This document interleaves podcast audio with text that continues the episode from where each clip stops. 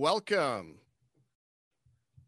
to settler colonialism from America to Palestine.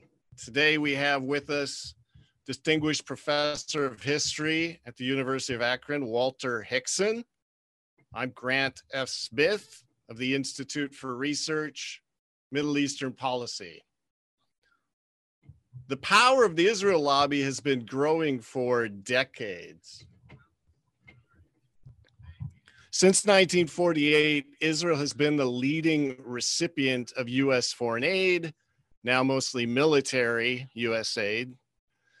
And aid to Israel has even exceeded the Marshall Plan to rebuild Europe after World War II.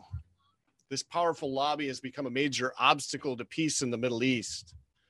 Available public opinion polling shows that most Americans now oppose U.S. Middle East military interventions, violations of international law, and unconditional foreign aid packages to Israel.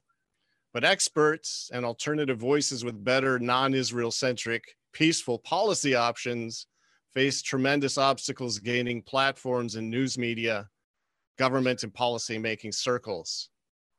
But what if they could get a relevant platform, at least for a single day every year?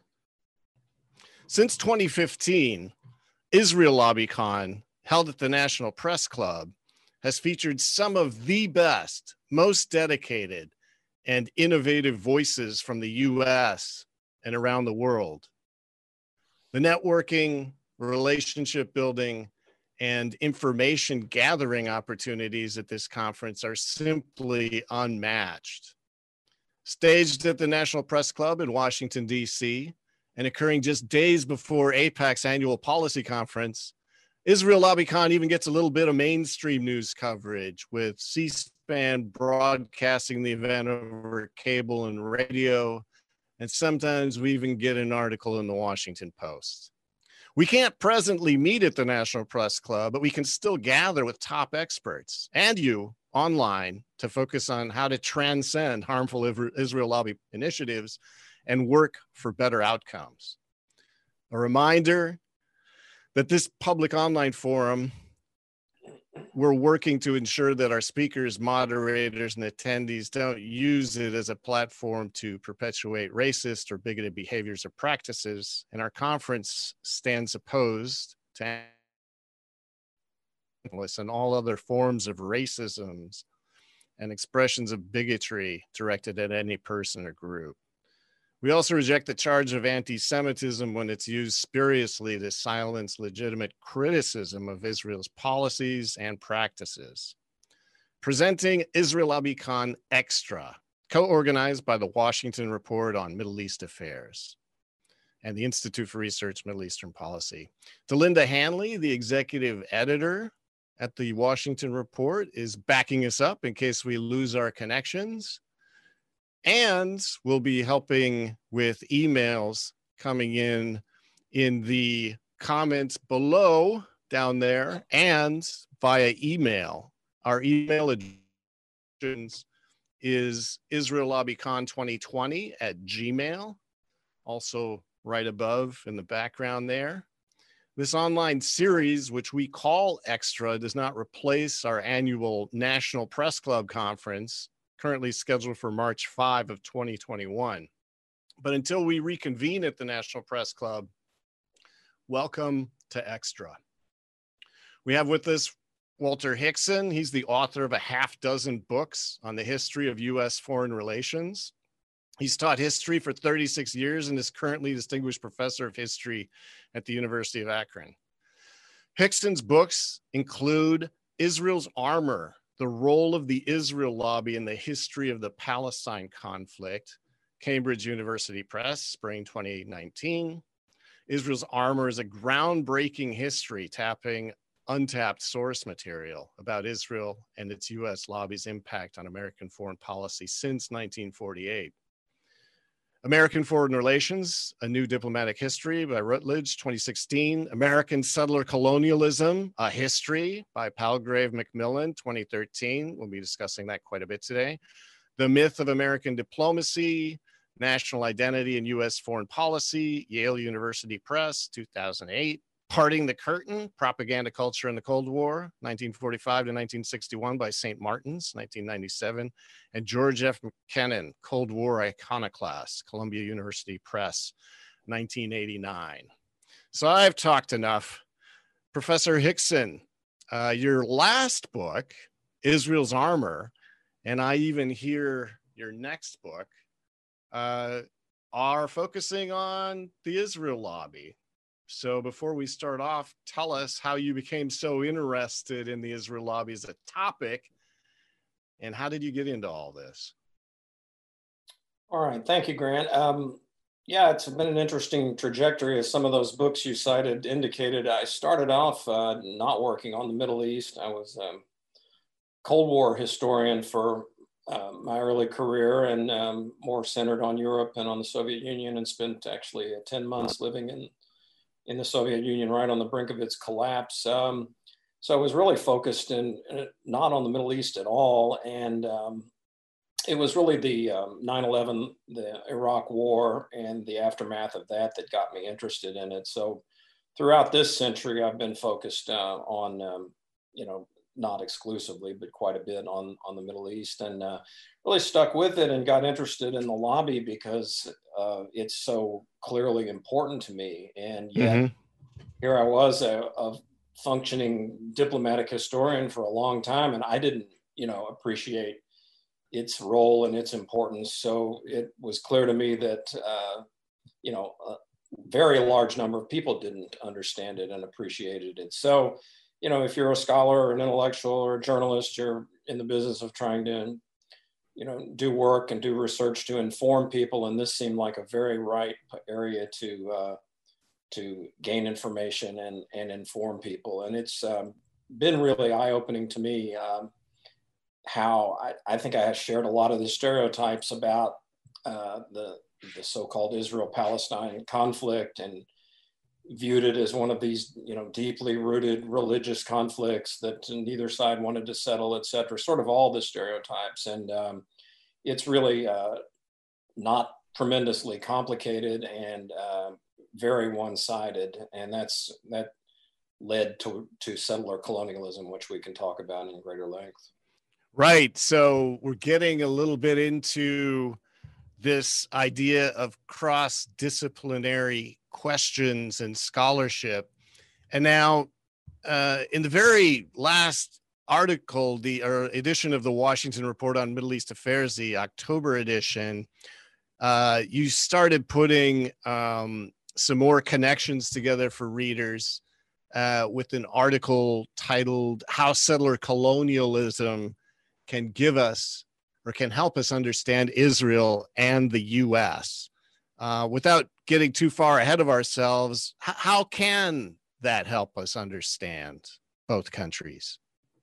Well, the, the term settler colonialism, which you know we're going to focus on today, I think has uh, really rich explanatory power, and as you indicated, cross-disciplinary. So you can explain a lot of history at a lot of different times, uh, which we'll talk about a little bit with the next slide. But the reason I wanted to write the piece in the in the Washington Report and um, following up on the book I did on, on American settler colonialism is that it, it certainly does apply to Israel and it helps explain the special relationship between the United States and Israel.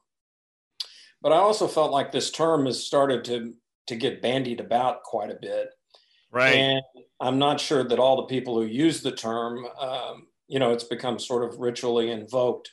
Um, understand its fundamental, you know, explanatory power. So um, that's what I was interested in trying to outline in that magazine article.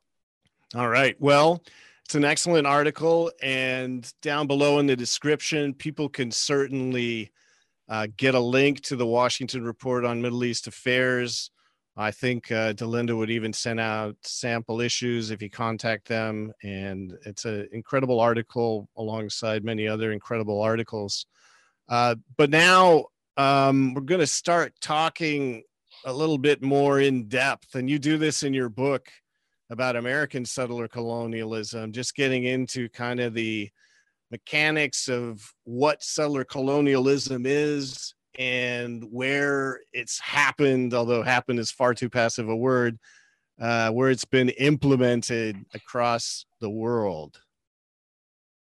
Yeah, you can see from from the map that you've put up that um, you know it's it's a global phenomenon. So maybe that's the first thing to understand that this is not unique to the United States. It's not unique to to Israel. Um, so it's been uh, a phenomenon that is not even um, unique to modern history. So there's scholars who work on ancient history. Um, you know, biblical narratives are replete with uh, stories of settler colonialism or what you could um, frame as settler colonialism. You can see, you know, uh, Russian and Russian imperial as well as Soviet history, uh, Latin America. So uh, the ones that most resonate uh, with Americans or actually most parallel the United mm-hmm. States experience would be Australia. Uh, both were continent wide um, settler colonial projects, which essentially we can begin to flesh it out, involves the removal of indigenous people and their displacement by a, a self proclaimed superior, uh, civilized, modern, chosen people. Right, right. Okay. So, in terms of kind of key concepts, and I think this is where your book and articles and, and lectures really bring out um, some depth just go through some of these key concepts that are absolutely fundamental to settler colonialism if you can. Maybe with an example and you know what we're what you're really talking about with each of these. Right. Um, yeah these really are kind of the key uh, key terms in in many respects um, and and they they interrelate. So yeah we can um, work work through these. Um, so zero sum game it's fundamentally, settler colonialism is about removal of the indigenous population. So it explicitly entails not sharing the land, refusing to sharing the land, displacing the indigenous population. Uh, I mean, nobody put it really better than uh, David Ben Gurion in a letter to his son in 1937. And he, he said, uh, in essence, we must drive Arabs out and replace them. And so that, that is the core essence of settler colonialism is displacing the indigenous population. And so it's a zero sum game, uh, a winner or a loser, they're out, you're in. Um, and that's why establishing facts on the ground is so crucial to the history of settler colonialism. Facts on the ground is exactly what's happening in the since 1967 in the occupied uh, Palestinian territories. Um, that's removing the indigenous population and establishing a new set of facts in which uh, the settler invader uh, takes takes their place. Um, mm-hmm. So this is, you know, a- accompanied by uh, an important discourse, by language, by justification, um, by depictions of the land as empty or a wilderness or a virgin land. These were very common terms in early American history, that it was a virgin land, an empty land. Same with Australia. Um, same with, with the Zionist movement. Uh, it was a land without a people. Well, it's in all cases, uh, this was nonsense. There were indigenous people uh, on the land in all of these situations. Uh, mm-hmm. So, but these frameworks are really important uh, tropes justifying um, this process that's going on of removal of the indigenous uh, people. So uh, this this carries forward into uh, American history in the 19th century uh, with the Indian removal and a whole series of um, continental-wide uh, cleansing operations. Okay, um, I'm, I'm sorry, I, I moved this slide forward and I didn't mean to do that, but I wanted to ask you. You've written that um, the idea of you can have massacres without genocide, but you can't have genocide without massacres. What what does that mean?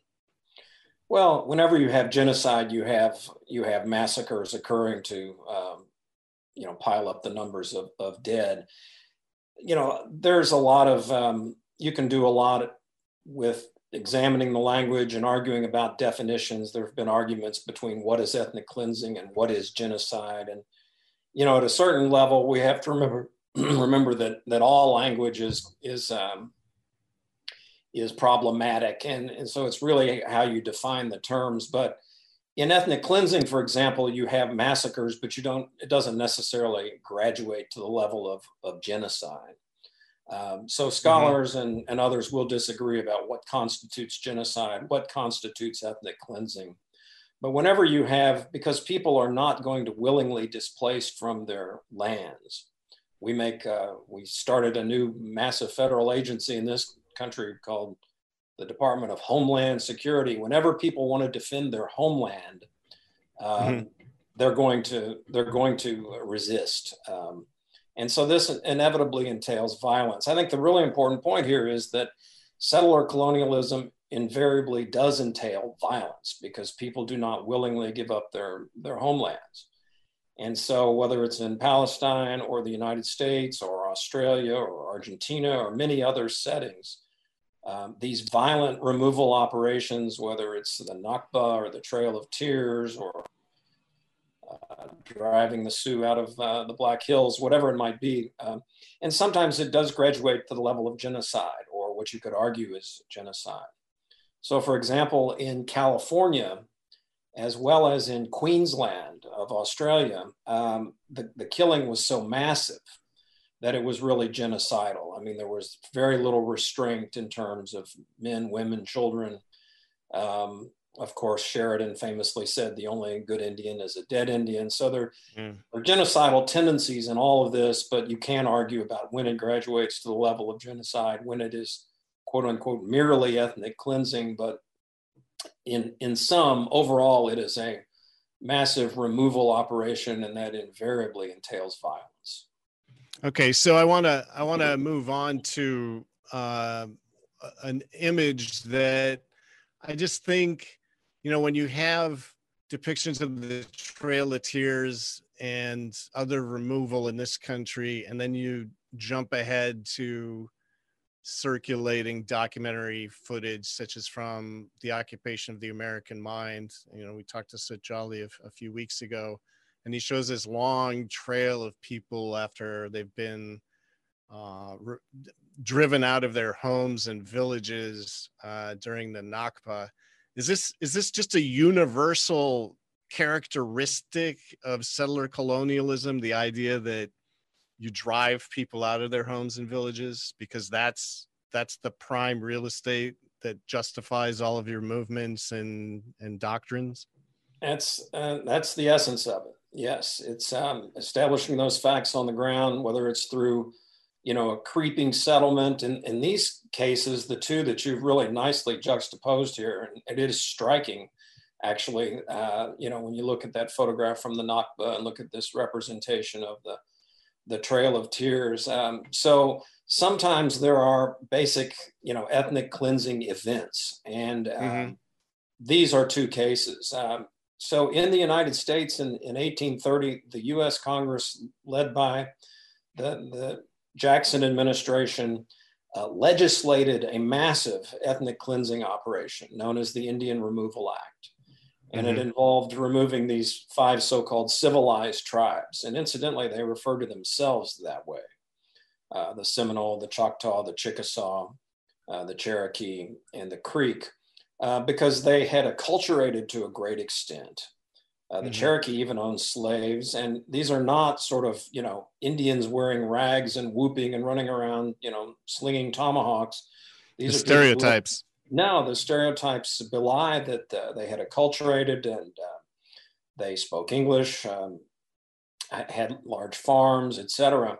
But these are two um, cases of uh, the Nakba and the Indian Removal Act of, of a formal, you know, ethnic cleansing operation to facilitate the larger settler colonial movement. But sometimes, as with Israeli settlements, it's more of a creeping annexation. And, and of course, the United States did that well with a whole series of treaties. We're going to look at some of those, I think. And uh, so it can be either creeping um, or gradual or evolutionary, but it can also have these, you know, uh, these stunning events of massive uh, removals of people to facilitate the larger project. And you've done a really so, nice job with these. Two. So, so you, you jogged my memory because in reading your book, um, about American settler colonialism, it didn't seem the acculturation and even um, those who the uh, indigenes who laid their lives on the line fighting the British in the Revolutionary War or on the right side of the War of 1812.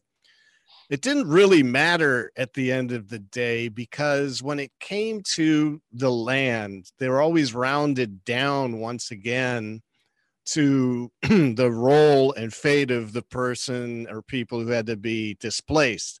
It didn't seem to matter uh, what they did to build the country. They just were not part of the picture. Why, why is that such a repeat theme in some of these um, well, I mean, passages? The, the, bottom line here is, you know, uh, no matter what, they were still Indians. No matter what, they're still Palestinians. And so uh, race is inseparable from this history.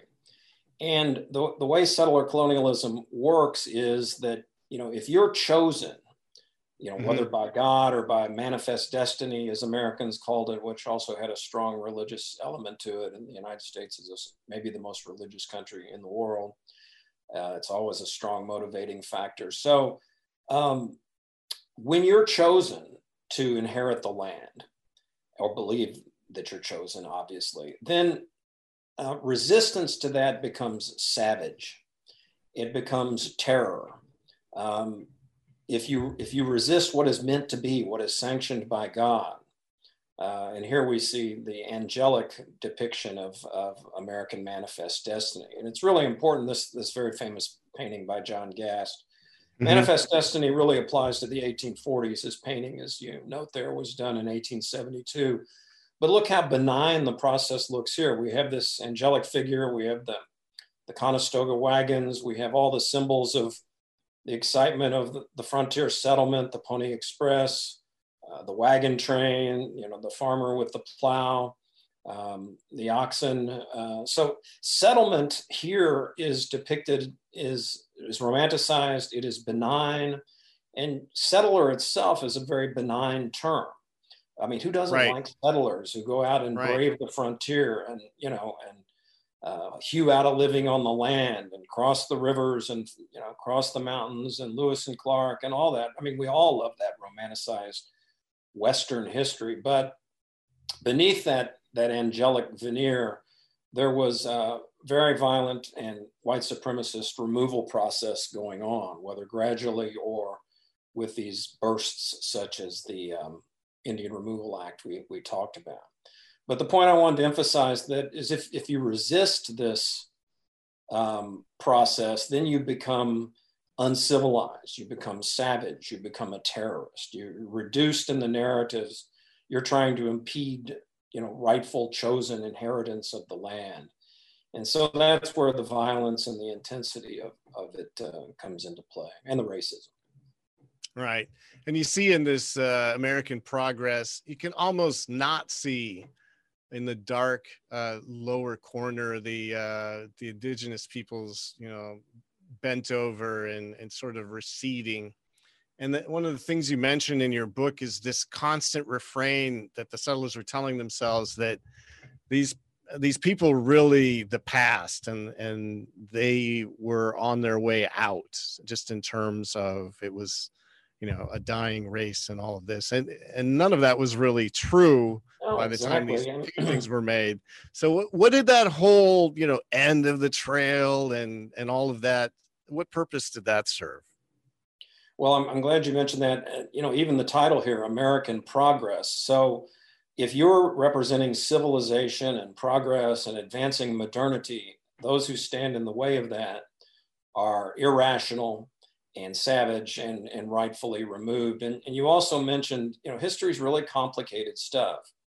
And so the um, many Indians did fight with the Americans in the Revolutionary War. They fought with them in the War of 1812. Uh, Indians fought with each other over the Civil War, over whether to right. support the North or the South in, in Oklahoma. So history is always complicated. But as you mentioned earlier, uh, when push came to shove, and, and push did come to shove, uh, even those Indians who'd allied with the United States. So the Creeks were divided in a civil war after the War of 1812, and Jackson worked closely with um, the, the more acculturated Creeks against the so-called Red Stick Creeks. And but after that conflict, uh, all the Creek land was taken. So it didn't matter if you tried to work or accommodate. Um, it didn't matter if you served as a scout for the for the U.S. Army after the Civil War. Um, ultimately, those Indians too were relegated to uh, reservations. I'm sorry, I think I went back to the last question and skipped your most recent one. Yeah, no, that's fine. I but the bottom line is these narratives of manifest destiny, land of for people, uh, land without a people for a people without a land. All of this is to basically say we're justified in doing what we're doing. Is that is that the bottom line on this? Yeah, absolutely. And it all gets into how history is represented, and um, you know we may get to it at the end. And there's been a discussion unleashed now about how we should represent American history. So history becomes really important in this and how you um, frame and depict the past and why settler colonialism is, is so useful. But it also disturbs uh, a lot of a lot of people. Um, even my um, Israel's Armor book, um, just right. quickly a, a, quick vignette on that. The one of the external reviewers, and I don't know who it was. It was a blind review, and that books go through in the publication process. But urged the editor to tell me to remove this this term settler colonialism um, because this reader felt it was unnecessary, but also somehow subversive. So the term colonialism is, is um, a powerful term and it has powerful explanatory, explanatory power, but uh, it's also a, a, sensitive term, a neuralgic term. And um, neither, neither Israel nor a lot of Americans or Australians like having their country's uh, history referred to as uh, one of settler colonialism. But uh, the term. No, and we're, we're, we're going to get to that at the end. I, I, think we're entering that that dark age too, where it's just impermissible to have accurate histories bandied about places like universities. But uh, I wanted to jump ahead um, to this concept of depictions of the other, and you know, it's not completely accurate to say Thomas Nast of Harper's Weekly was trying to communicate uh, he was often satirical and critical of policies, uh, but there's a whole host of uh, settler cartoons that were for settlers that just really depicted uh, the natives as uh, just subhuman. And I just had to note that uh, AIPAC has dabbled in that sort of same terrain. This is a cartoon uh, called Reading the Arab Mind from one of their uh, editions of the Near East Report. And I know you've gone through all the Near East reports as well, but this one is is just uh, you know befuddled scientists trying to understand uh, this um, people who is into double talk and don't trust your brother and world of fantasy, and you've got these two western figures you know trying to understand this this almost subhuman uh, psyche of this person. I'm just wondering what you know and, and, we have some definite history as well. George washington and, and jefferson's uh, comments. Uh, what what is this whole demonization uh, about?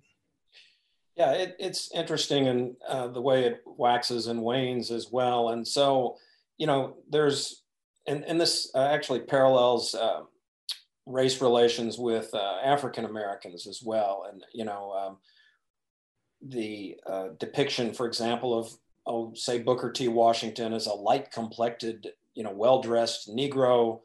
Uh, sometimes Indians could be could be depicted as Jefferson referred to them as in a paternal fashion as my children, and talked about ultimately they should acculturate and that he had no ill uh, intentions for them, but at other times, if they resisted removal, uh, they were called uh, wild wolves and and uh, would face a, a violent repercussions. Uh, African Americans, if they wanted to be depicted as uh, dangerous, lecherous rapists, uh, would be dark complected rather than light complected in representation. So there's a whole history of of this, not only in these cartoons, um, which you've really done mm-hmm. another nice job of juxtapos- juxtaposing both an Israeli and a, a U.S. history uh, depiction, but um, also in um, you know, there's been a lot of good historical work on national exhibitions, particularly those turn of the century exhibitions, which linked uh, Indians with Filipinos from the United States, invaded the Philippines in 1898 and subjugated it very violently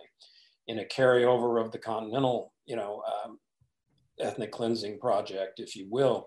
So, um, or at least certainly related, not the same kind of violence. But yeah, so these these uh, cultural depictions are always uh, very important. The um, the one with Sherman here in the War Club is is interesting because this is at a point in the history where Indians were were being told, "Look, we want peace with you. We want to." Uh, you know, just if you'll just get off your land and stop riding freely and hunting buffalo right. and get onto the reservations. Otherwise, we will kill you, and we will kill men, women, and children. And and and that was the style of military aggression that was unleashed in the post-Civil War uh, period. Well, we're gonna we're gonna get into those. Uh, what do you call those deals of the century or treaties? Um, we're gonna get into right. those in a second, but I do find it interesting that you know even Washington did refer to Indians as wolves and beasts of prey. Uh, Rafi Eitan, ex-general chief of staff of Israel, was involved in allowing Sabra and Shatila to happen, once liking them to drugged cockroaches in a bottle. So there is this sort of idea that you know these people don't really they're not really worth anything they don't have any right to what they have and so they really do have to make way um, and and I do note that in your book you you, you cite that Jefferson absolutely uh, would argue that uh, the natives had the rights to life, liberty, and the pursuit of happiness, but not property. And so it was interesting that uh, he kind of stopped short there. But um, if you could tell us a little bit about the role of land speculation. You noted Washington and Jefferson were both land speculators um, and land grabbing. And then we'll move into the uh, treaties in the next slide. Okay. Well, it's really all about uh, land, as, as you just suggested with your comment about about Jefferson. Uh, sure, my children, uh, the Indians, can have life, liberty, and uh, but they can't have the land. And so um, you know, this actually predated the American Revolution by by centuries, and there's a whole history of that that I go into in the book. But um, a lot of people, uh, you know, we're taught in school to think about the, the redcoats and the Boston Massacre and taxation without representation. But what really kicked off the American Revolution in 1763, uh, to background your question, is the, the proclamation line when the British tried to draw a, proclam- a line at the top of the Appalachian Mountains and preclude American settlers from crossing that mm-hmm. because the British didn't want any more Indian conflict. They just fought a huge war with the French. Um, that ignited the revolution. So settlement is deeply, it is essential to what America is. And this belief that uh, you have the right to inherit the land, displace the people living on it, and that Western settlement could not be impeded either by the uh, colonial um, mother country, much less by these uh, savage pre-civilizational uh, Indians. Uh, this is very American. So, and, and it, it is deeply rooted. It, it, goes way, way back. And so it is all about the land. And um, that's the one aspect that can't be tolerated. You can tolerate, um, you can represent Indians as a noble savage, uh, mm-hmm. celebrate their their bravery, their interesting cultures, but not their uh, retaining their homelands. All right, so um, just to move on a little bit more here into how well some of these uh, deals with the U.S. Uh, government. Tell tell us all about these which make a prominent appearance in your book before we turn into more of the, the look at uh, Israel and the Israel lobby. Well, you mentioned the um, the National Museum there in the bottom, and so that, as you well know, having visited, there's you can there's an excellent display on the whole series. These are just a few of the many many uh, treaties. This Fort McIntosh happens to run right through our backyard here in uh, here in Ohio, and um, it's there, one of the differences between the United States and Australia was that Australia formally declared it an empty land, whereas uh-huh. the United States acknowledged that Indians were here and preferred to displace them legally, uh, which is, you know, in part why we have casino gambling today. But uh, there were an awful lot of treaties negotiated, and um, these are some of the more significant ones. The first Indian removal treaty was uh, at Dancing Rabbit Creek to remove the Choctaw. So again, it's all about the land. The fact is that the settlers of Georgia and Alabama and Mississippi, they wanted the land and they wanted even right. the fine homes many of these Indians lived in. Again, right. these are not whooping savages. If you you can tour the southeast, there's a, you, any of our listeners can look it up online. There's a kind of Indian removal tour you can take, and my wife and I have done this, and you can visit some of these incredible plantations that these supposed mm-hmm. savages owned. Uh, the Treaty of Fort Laramie is really interesting because, uh, in, in, an effort to um, make peace with the powerful Sioux tribe, the Americans agreed they could retain the Black Hills and hunting rights uh, in, in the area. And once gold was discovered, once settlers went out, once the vision of the Transcontinental Railroad, very important, was um, in the works, then this the Americans simply reneged on this treaty and uh, sent uh, Custer out to reconnoiter. We know what happened there.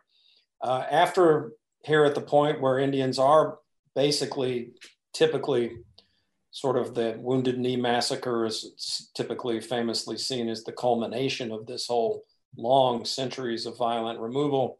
Um, by that time, the Dawes Act had uh, started to really wreck Indian culture um, by trying to make them into individual American farmers, uh, which would involve putting aside their traditional um, non-individual oriented, community oriented agriculture, and it challenged typical gender roles where women did most of the farming. Now, Indian men were supposed to become farmers, but more importantly, and, and apropos of your previous slide, um, mm-hmm. in, it, it involved taking more Indian land and making that available to settlers.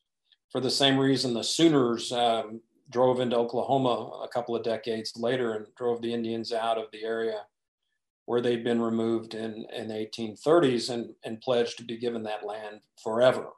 So it, it's a whole series, as is very well known, of fraudulent uh, treaties. Um, the other aspect you've got noted here, I've visited the Carlisle former Army base in Pennsylvania, very interesting place. You can still see the graves of Indian children there.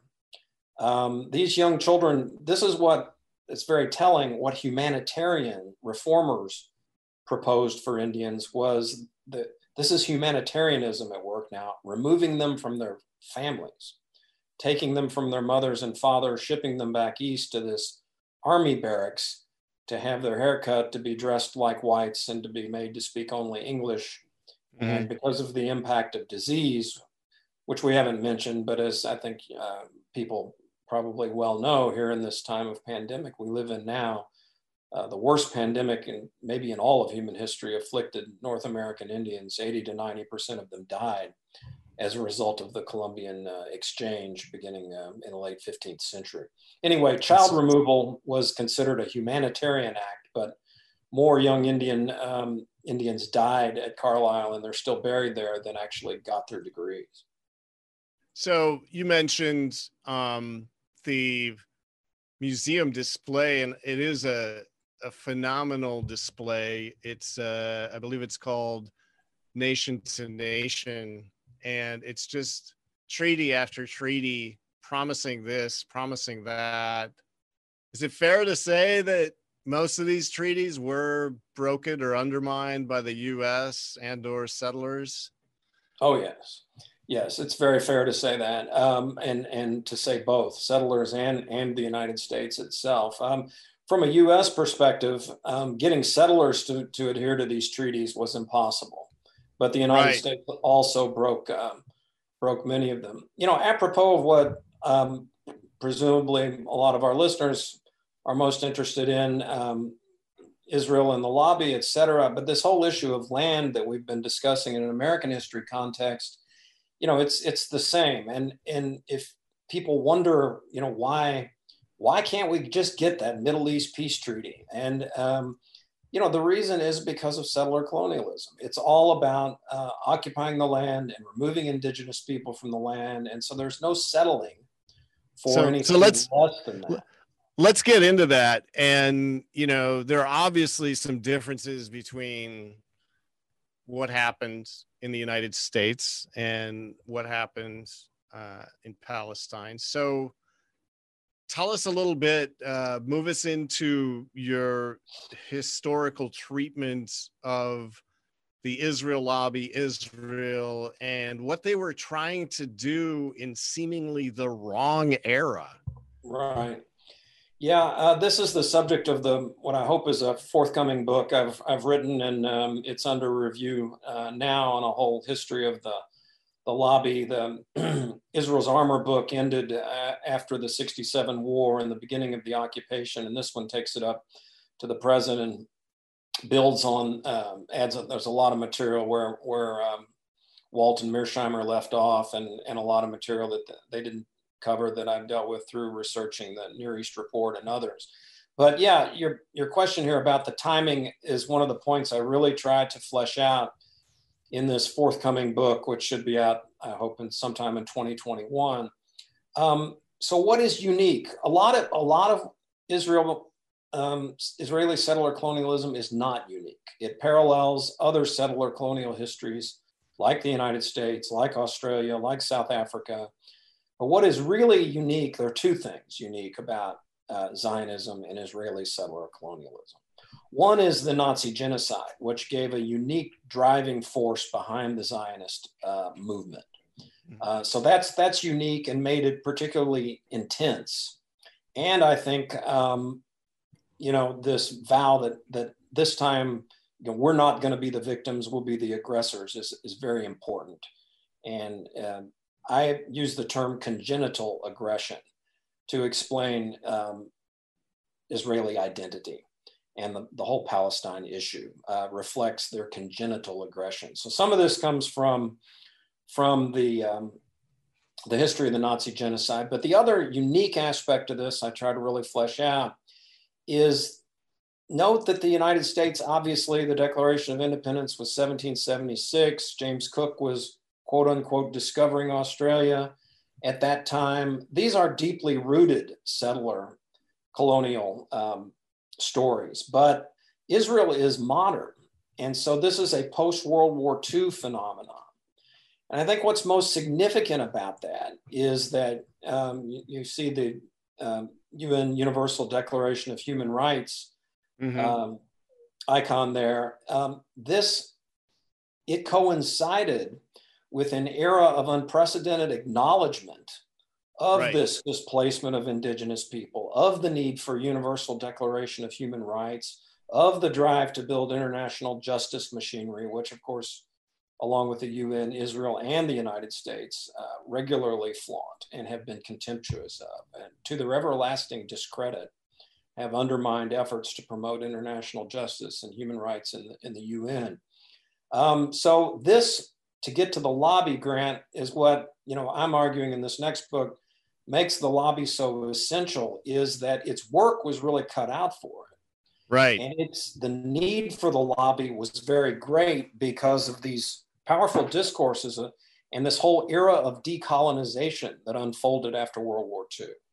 Throughout right. the tricontinental world, Latin America, Asia, and Africa was just full of countries decolonizing and denouncing colonialism. Well, how do you put into place a settler colonial society at this time, you do it by distorting the history, by demonizing the Palestinian enemy other. Uh, some of these issues we've talked about. Homeland defense becomes irrational, becomes terrorism. And so the lobby uh, has had really important work to do. And uh, unfortunately, it's done it you know, extremely well. And there's been a lot of denial of that in uh, both, and uh, especially in this country.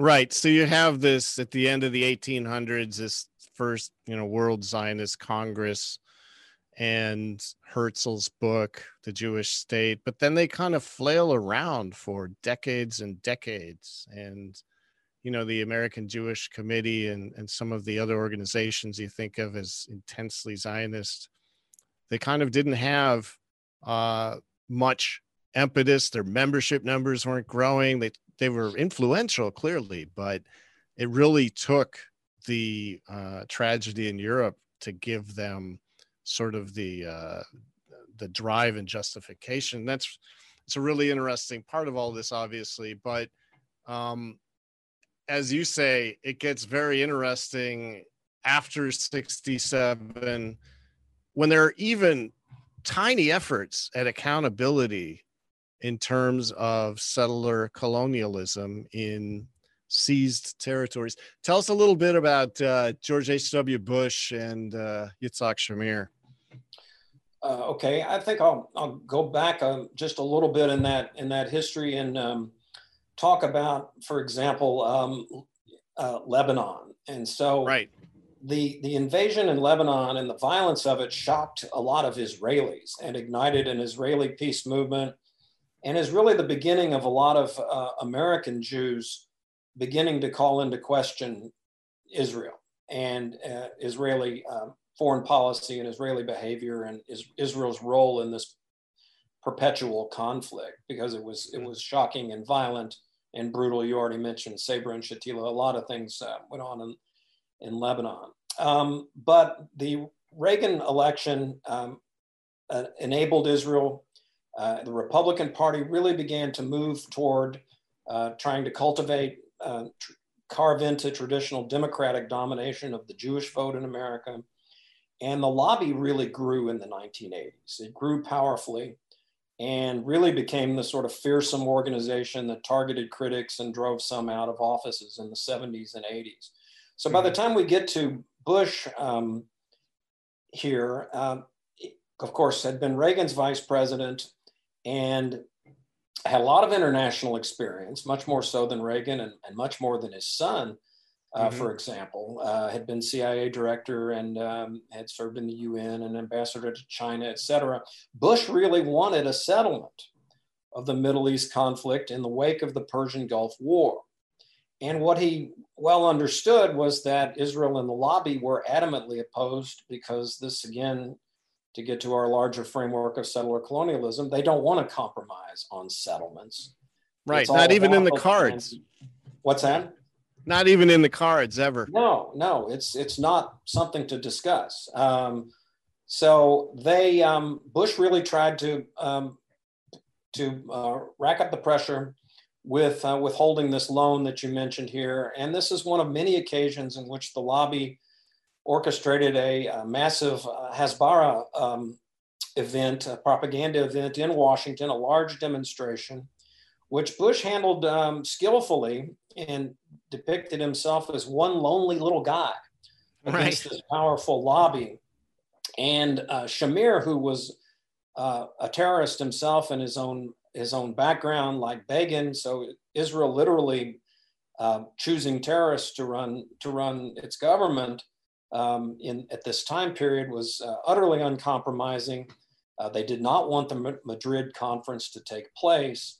So the upshot of this is he forced them into the Madrid conference. They get the money back, and of course, the money we haven't even talked about. Uh, you did in the intro, and but presumably our listeners and viewers know about the 10, uh, 10 year, $38 billion, and how this tiny little country of less than 9 million people has right. such a um, massive access to American financing for its militarization. In any case, um, I think to, to cap this little story off, the really important thing about this is um, that uh, I think it was Thomas Friedman wrote this. Um, I certainly don't agree with him very often, but this was an accurate depiction. I think that the Republicans vowed never to get out Israel again. And so this helps you helps understand Trump today, and that the Republicans have basically uh, totally appeased uh, Israeli settler uh, aggression and so the point is, when you did try to stand in the way, it's um, you know you're joining the ranks of the uh, of the you're siding with the, Palestinian uncivilized forces and doing that, and and the lobby really went after Bush. Right, right. I don't think it well, cost him the next election, but it hurt him. Right, right. So, right, we're talking about 250 billion dollars in inflation adjusted aid that we know about. And lots and lots of covert aid that we may never know about. So it's an interesting, it's an interesting problem. Well, um, I, I wanted to to try to get your impression uh, just on this last slide, asking whether there's any sort of instance of a major settler colonial society um, failing to continue expanding and uh, lobbying for de jure recognition of what it's done, and whether you see any prospects on the horizon for the U.S.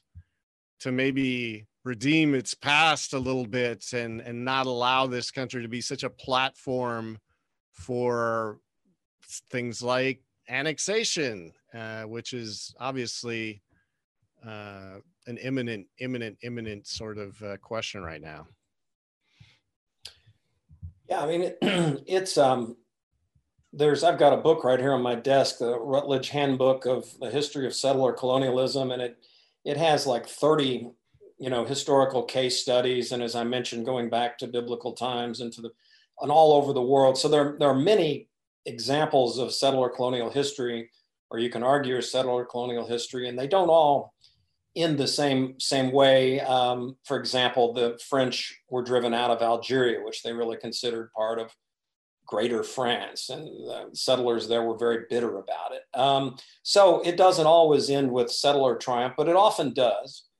And this, I think, really kind of takes us to where um, liberal American Jews and progressive American Jews and even moderate Jews, everybody but the really far right anymore, beginning to see what this issue really is all about. And uh, I think it takes us toward the one state solution because, um, you know, particularly if, if this annexation ever goes through, then, you know, it's, it's a really uh, massive step.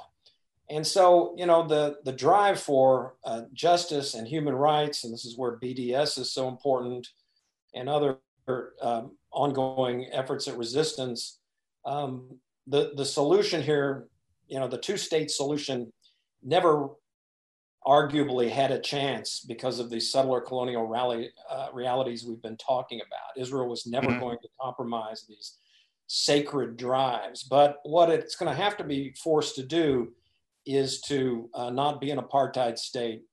And so, as for the United States, I mean, this is what we're all trying to achieve: is to make enough Americans see that their tax dollars are going to support, you know, a, a white supremacist apartheid state. We, we sort of think of white supremacy as pertaining to our own African American population, but uh, mm-hmm. Israel is a racial state. And even the Palestinians who live in Israel are profoundly marginalized. They have unequal, it's separate and unequal, much like American history.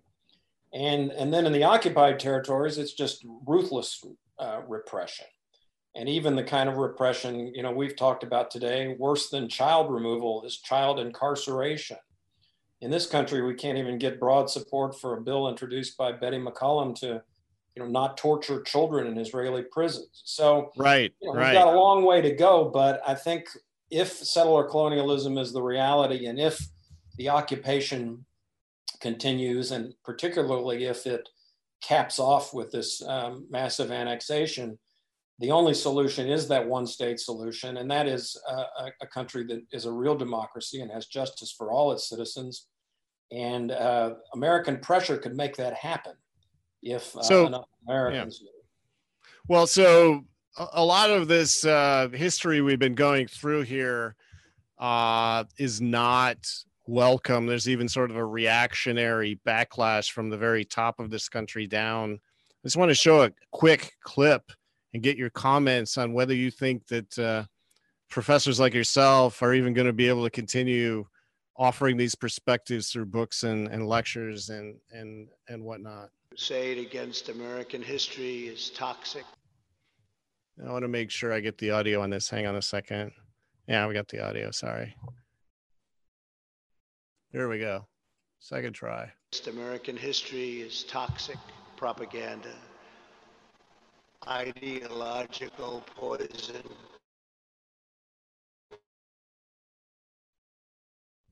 That if not removed will dissolve the civic bonds that tie us together, will destroy our country.